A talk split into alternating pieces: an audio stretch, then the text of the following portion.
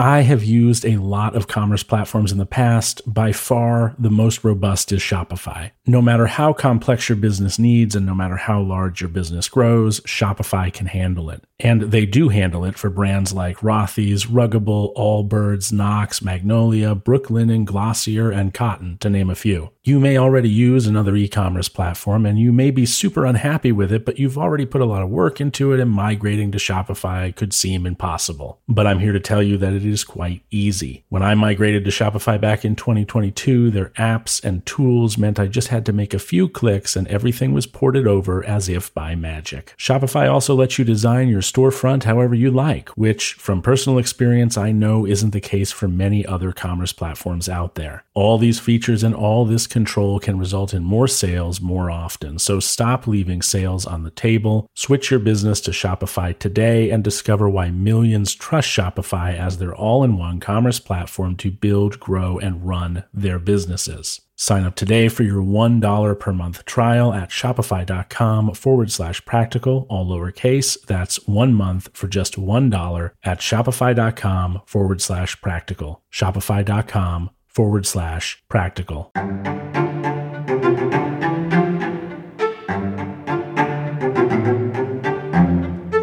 Prokopton, welcome back. Wednesdays are now Epictetus days, which is long overdue, and you'll need to know something about these episodes. They're going to have an ad in the middle.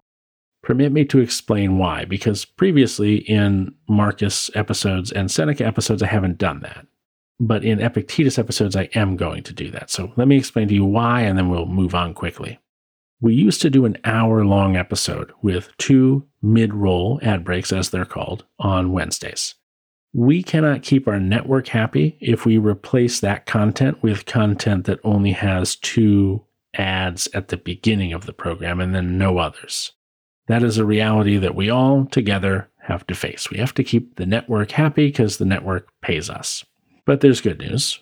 There will only be one mid roll ad break in the Epictetus episodes, and they will be longer than Marcus and Seneca episodes. So hopefully, the ads won't feel like they take up too large a portion of the total listen time. Also, I haven't said this, I don't think yet, but after a meeting with our network, I convinced them to stop playing post roll ads, which are the ads that happen at the end of an episode, because a lot of you who listen for free were mentioning that it seemed like there were too many ads. And it took me a minute to realize, but what was happening was you were hearing the last three ads that happen at the end of the episode, and then the first three ads that happen at the start of an episode. And it seemed like what you were getting was six ads, which is, I admit, very overwhelming. I would be annoyed by that. So I've killed off post roll ads, as they're called. And now, what you'll get at the beginning of a podcast episode is just two ads and then none at the end. And if there are mid roll ads like there are in these and our Friday episodes, then you'll get those too. Hopefully, that's a nice middle ground. Folks who listen for free are enjoying this content for free. And so the toleration you have to deal with is ads. If you want to get out of that, though, hey, you know, it's pretty easy. You can just go to stoicismpod.com forward slash members and support us directly. We would really appreciate that. And you'd get rid of all those ads, which would be killer. That is all I'm going to mm-hmm. say on that because now, baby, it is Epictetus time. But first, who is Epictetus? What is he best known for? And what can you expect from these Epictetus episodes? Epictetus was born in modern day Turkey, Hierapolis, which at the time, I think, was in Phrygia. And I'm probably not saying those words correctly, but it doesn't matter. He was born in modern day Turkey. He is decidedly Roman and was a slave to a particularly cruel master named Epaphroditus, or something like that. I'm not great at pronouncing Greek names. Oh, by the way, Epictetus is sometimes Epictetus and sometimes Epictetus, and sometimes I swear to you, Epictetus, which I find particularly annoying, but some people use, and may in fact be the right way to say this fellow's name, but I say Epictetus. This owner the one whose name I probably just butchered, once beat Epictetus so badly that he shattered his lower leg bones and left him in need of a crutch for life. As a slave, Epictetus was permitted to study under Musonius Rufus, another Roman Stoic, frequently referred to as the fourth scholarch of the Stoic school. A pretty important guy, although, to be clear, officially not a scholarch of the Stoic school, just sometimes referred to as if he were. Epictetus was eventually released or freed or bought himself out of slavery. I don't exactly know how he got out, I don't remember. And he wound up taking up a life of teaching philosophy to those looking to learn it, or, as was sometimes the case, looking to question and challenge it. His work is Discourses, which are, you guessed it, a series of discourses, and a series of discourses that we only have because a student, Arrian, or Arrian, decided to write Epictetus's words, word for word, as he listened. This means nothing we have from Epictetus was written by Epictetus. Instead, it was spoken by him. We do know, however, that Epictetus was a real person, should anyone be concerned about that, and that the authenticity of these discourses is not in question. There's another work, the Enchiridion, also compiled by Arrian, and which is sometimes referred to as the Handbook. This work is something like a collection of highlights and takeaways from the discourses, maybe a digest, a handbook, you know, hence the name. It's not exactly like that, but it's close enough, I think. You get the gist. For this series on Epictetus, we're going to read from the Enchiridion, not from discourses. We're using the online copy made available by MIT and translated by Elizabeth Carter, who was an English poet, writer, translator, and importantly here, classicist. She was born in 1717 in Kent, England. The reason the Enchiridion is valuable, even though it's just a compilation of sorts, if we're thinking of it that way, maybe even an actionable digest, like I said before, is that there were eight books of discourses, of which only four survive. So having the Enchiridion on top of those four surviving books is a way of getting a peek at some of the content of the books we don't have. The reason we, and by we I mean this podcast production, haven't delved into Epictetus earlier than now is that he's intense, to say the least, and he's less easy to break down and digest than Marcus or Seneca, which makes him, in a way, less accessible, in my opinion, to those just starting out than those other two authors, or even most modern authors. That is to say, contemporary authors who write on Stoicism. For these episodes, you can expect a general format like this. I'll greet you and prep you for some of what's to come in the discourse we'll be sharing.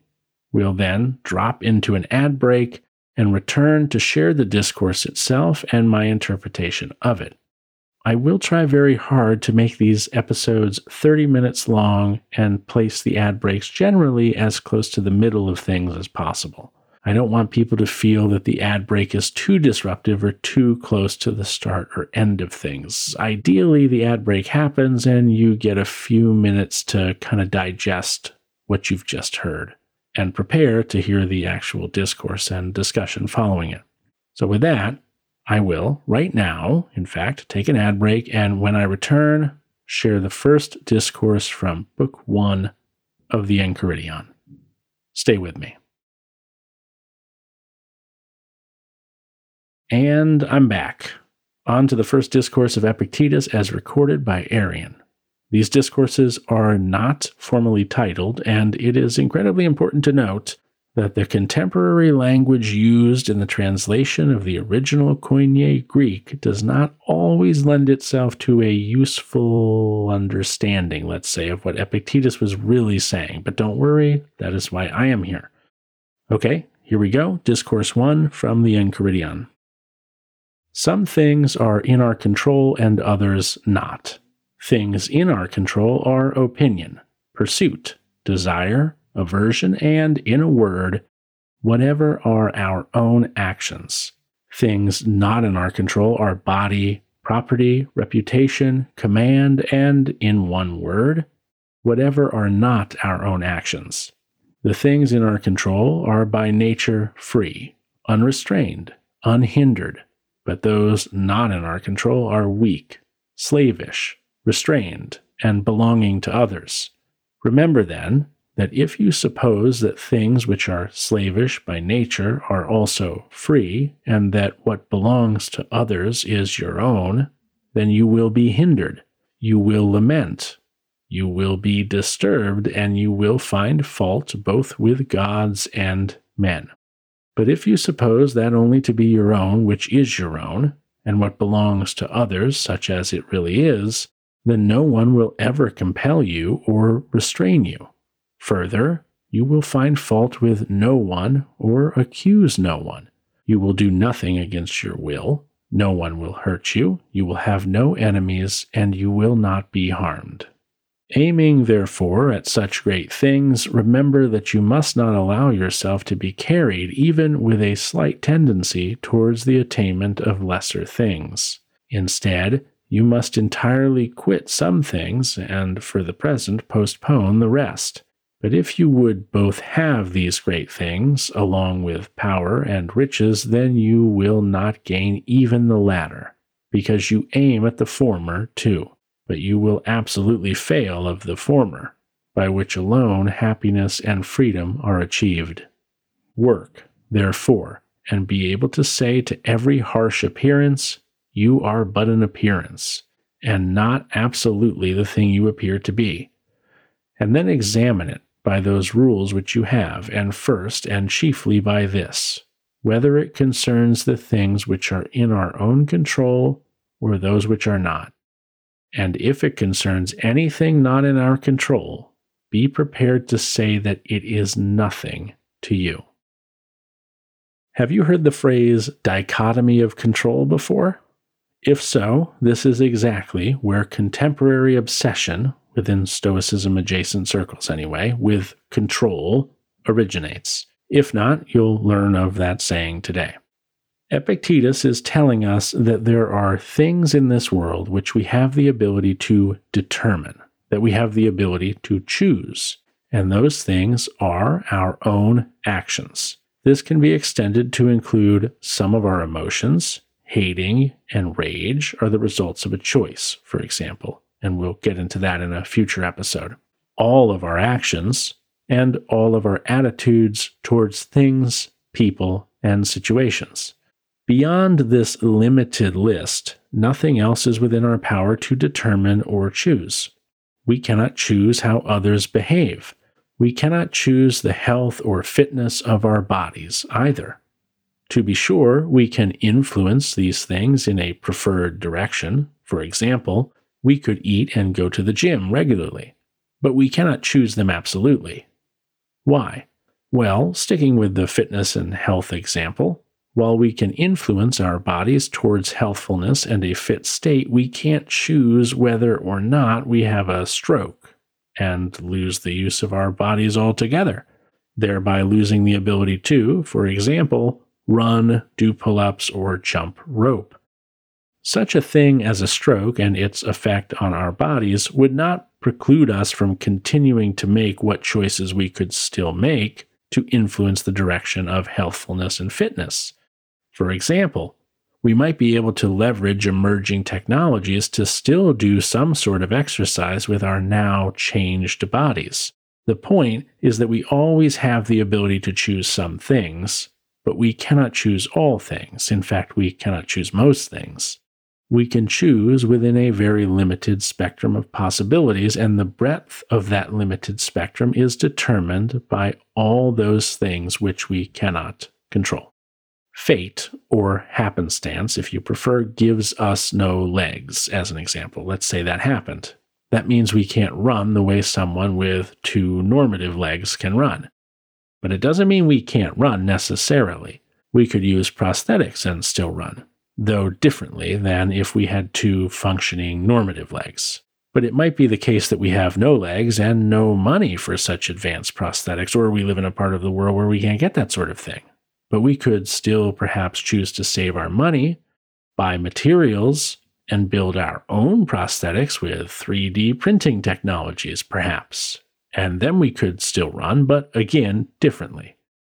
So, again, and I'm saying again a lot, the point is that there is always a limit, a very real and very hard limit to what we can choose for ourselves.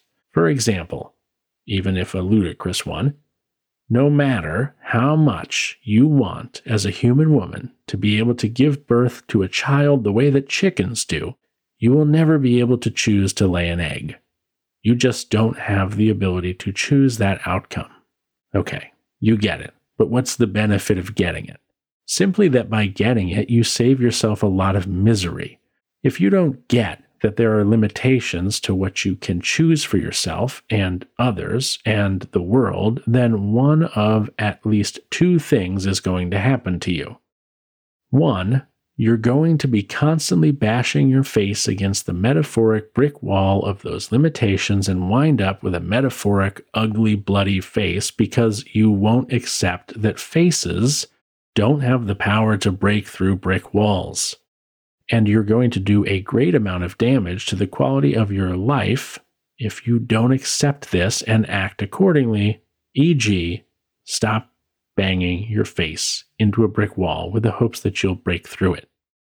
Or two, you're never going to have the time necessary to develop those parts of your existence which you do have the ability to exercise choice and or control if you prefer over.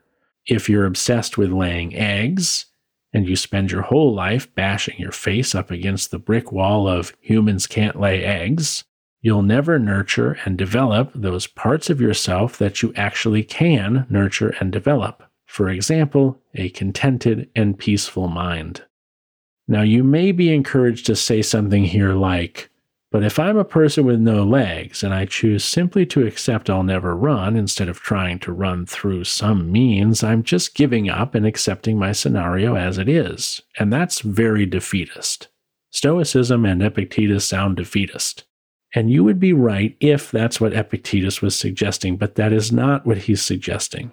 Epictetus is instead suggesting you use your rational faculty, your brain, to know when you can choose to run through some other means, like buying or building prosthetics, and when you can do no such thing, and to only pursue those things you reason to be within your ability to choose, which is very different than saying, you have no legs, you should just accept it and give up trying to run. It's over.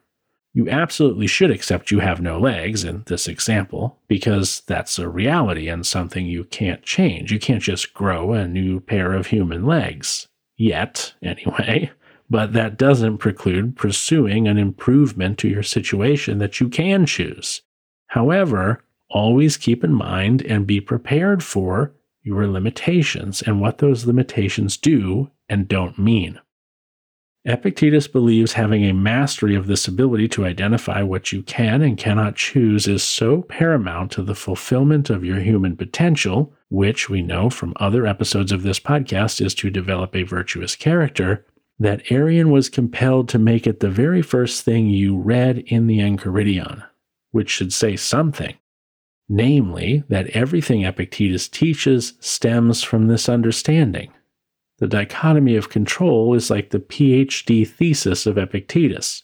Its popularity is, I think, his great contribution to the philosophy of Stoicism at large. You cannot become virtuous if you falsely believe you have the ability to choose or determine things you cannot choose or determine. Because to believe you have power you don't have is a false and therefore inappropriate impression, and sages don't hold false impressions or more appropriately, they do not assent to them. Epictetus also talks about impressions directly at the tail end of Enchiridion 1 when he says, quote, You are but an appearance, and not absolutely the thing you appear to be. End quote. In this context, he's referencing something we'll likely cover at great length in a future Epictetus episode the ability to never hold an inappropriate opinion based entirely on out of control emotions or poor reasoning, or both. Probably both. For now, though, we must wrap things up and turn the page on Enchiridion 1, for it is time to say goodbye. I hope you got something out of today's episode, and I hope you're excited about the Enchiridion and Epictetus, and learning more about both in the weeks and months to come. If you'd like to join our active community of listeners, please go to stoicismpod.com forward slash discord and jump into any of our channels. The episode follow up channel may be the best place to start to provide your thoughts on this episode, for example. Thanks again for listening, and until next time, take care.